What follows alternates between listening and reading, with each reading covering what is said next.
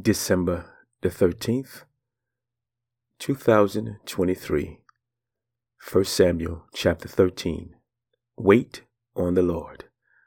Glory, hallelujah. Thank you, Father God, for your word this morning. You indeed are an awesome God.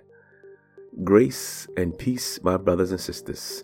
My name is RJ, and I welcome you to another episode of God is Faithful and Just, with all things being relational. And Father God, we thank you right now in the precious name of your Son, Jesus.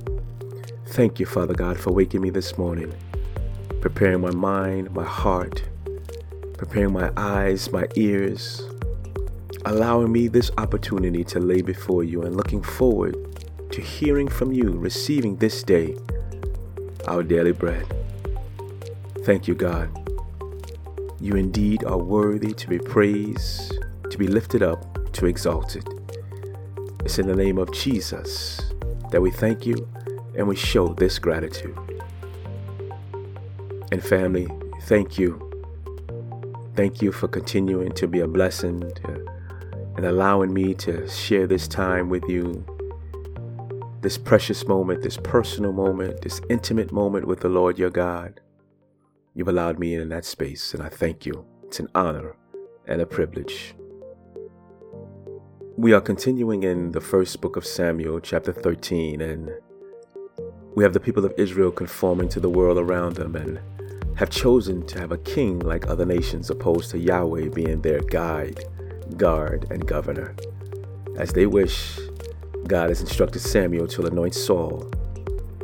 Saul has shown himself to be a cunning soldier in his first battle and victory and wins the approval of the major part of Israel Samuel, however, wants to remind the people of Israel of their choice to reject Yahweh as king, letting them know that if they refuse to follow Yahweh, Yahweh would deal with them and their king. The scripture says, But if you do or still do wickedly, you shall be swept away, both you and your king. We are encouraged to place ourselves in the stories, our families, and our community inspired to lay before God and receive His instructions for what is applicable today in our current season.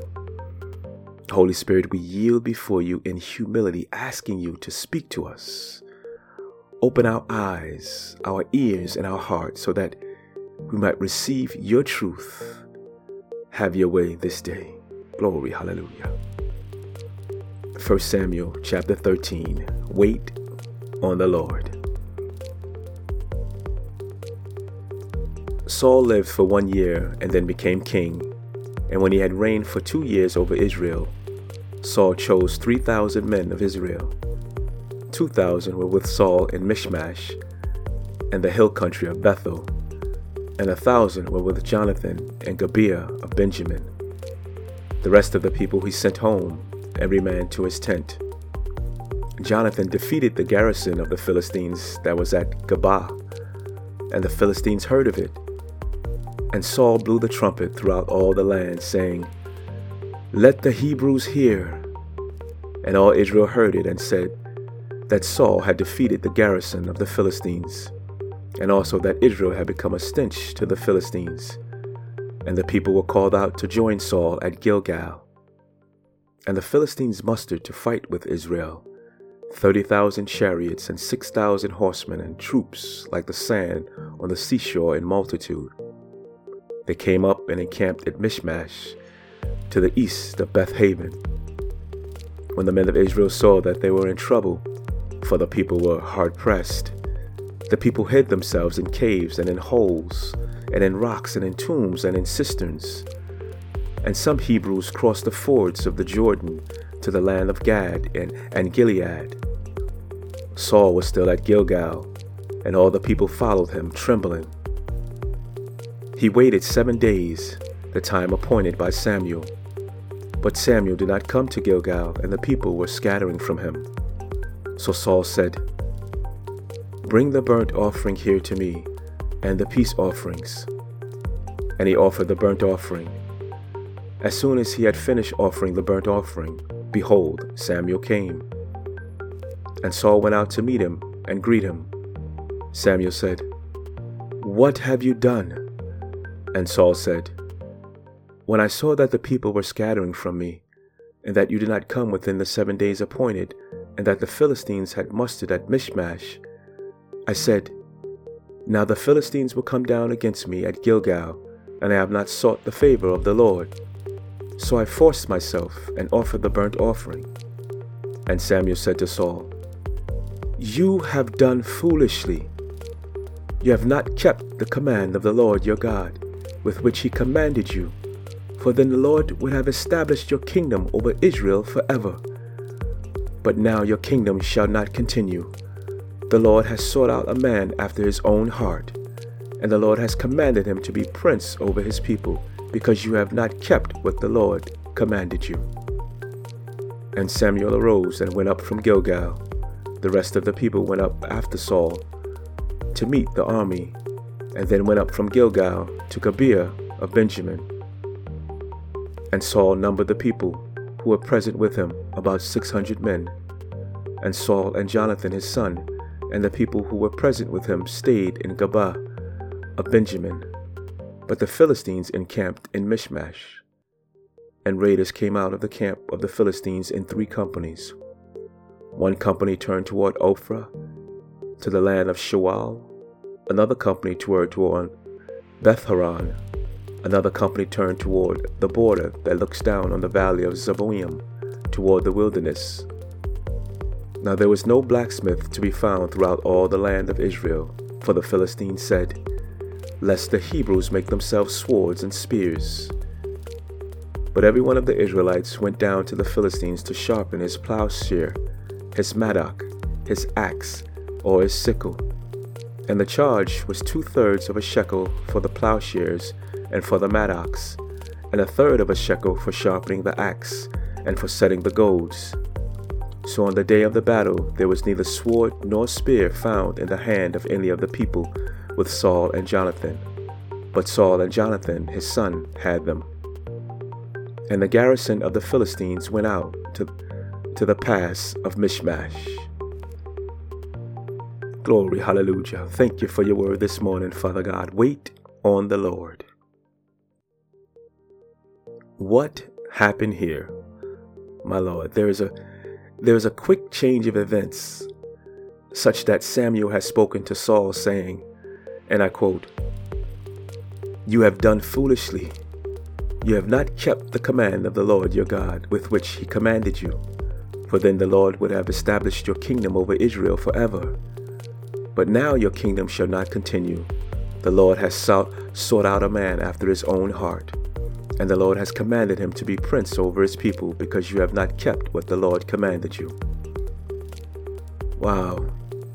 At the last minute, Saul disobeyed Samuel's instructions a modern reader's sympathy tends to lie with Saul since the military situation was so critical. I mean, his men were deserting and Samuel arrived late. It is clear, however, that Samuel was only slightly late, but Saul had not waited a moment longer than the time stipulated. Saul is not rebuked for taking priestly functions upon himself, but rather for taking the prophet's place.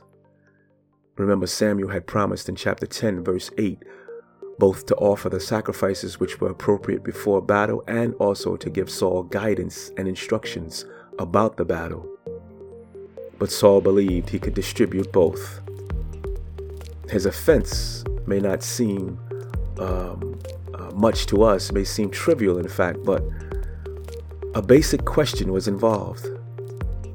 Would the new king be subject to the prophet or would he overrule him? The prophet, remember, spoke and acted on God's behalf. So Saul had proved by one foolish deed that he did not consider himself bound by God's instructions. It was an action which would cost his family the kingship. God would transfer it to another man, a man after his own heart. David is that man who comes into the story in chapter 16. David, of course, was no more sinless than Saul, but he always was obedient to prophetic instructions. He was willing to wait on the Lord. Father God, we are not always focused on what your will is or what your plan is. Sometimes we are very much caught up in the cares of this world that we may take one step forward, not realizing that the step we took was not the instructions you had for us. Forgive us, Father God, for when we stepped out in our own understanding and did not acknowledge you. This is why, Lord God, you admonish us to hide your word in our hearts so that we not sin against you. You tell us to meditate on your word day and night and to let it not depart from our mouths. This, Father God, is our course of action each morning, each afternoon or evening when we lay before you, looking to hear your instructions. Give us this day our daily bread. And when we are about to take an action, if if we are not certain what you would have for us to do, Holy Spirit, Strengthen us to wait on the Lord our God, that you may direct our path. We petition this request before you in the mighty and majestic name of your Son Jesus, our Lord. Glory, glory, hallelujah. Family, I do encourage you on today. Let not this word, the word of the living God, depart from your mouth. Let it be a light, let it be a beacon unto your path, that you may go and do and be all that God has created you for. We are the light, we are the salt. Let God use us in that capacity. And those of you, my friends, you've heard this word on this morning and perhaps yesterday, and we know that when hearing the word of God, that it is always is not always clear to our minds, to our hearts, to our hear, to our ears, and it's because of sin. Sin has blinded us all at some point in our lives, my friend. Glory, glory, hallelujah. But God said, if you confess your sins to him, he is faithful, he is just to forgive you of your sins and cleanse you from all unrighteousness. If you call upon the name of Jesus out of your mouth as Lord and believe in your heart that God raised him from the dead to pay the penalty, the price for your sin, you shall be saved. Your eyes shall be open, your ears shall hear. You shall taste and see that the Lord our God, He is good and He is worthy to be praised. And this journey was not made to be walked alone, family. And It is made to be shared with and in a community. Let us come alongside you. Do life. We love you. Indeed, we do grace and peace be upon you. And we look forward to being with you here again on tomorrow. And in the meantime, be a blessing to those around you. And wait on the Lord our God. Glory, hallelujah.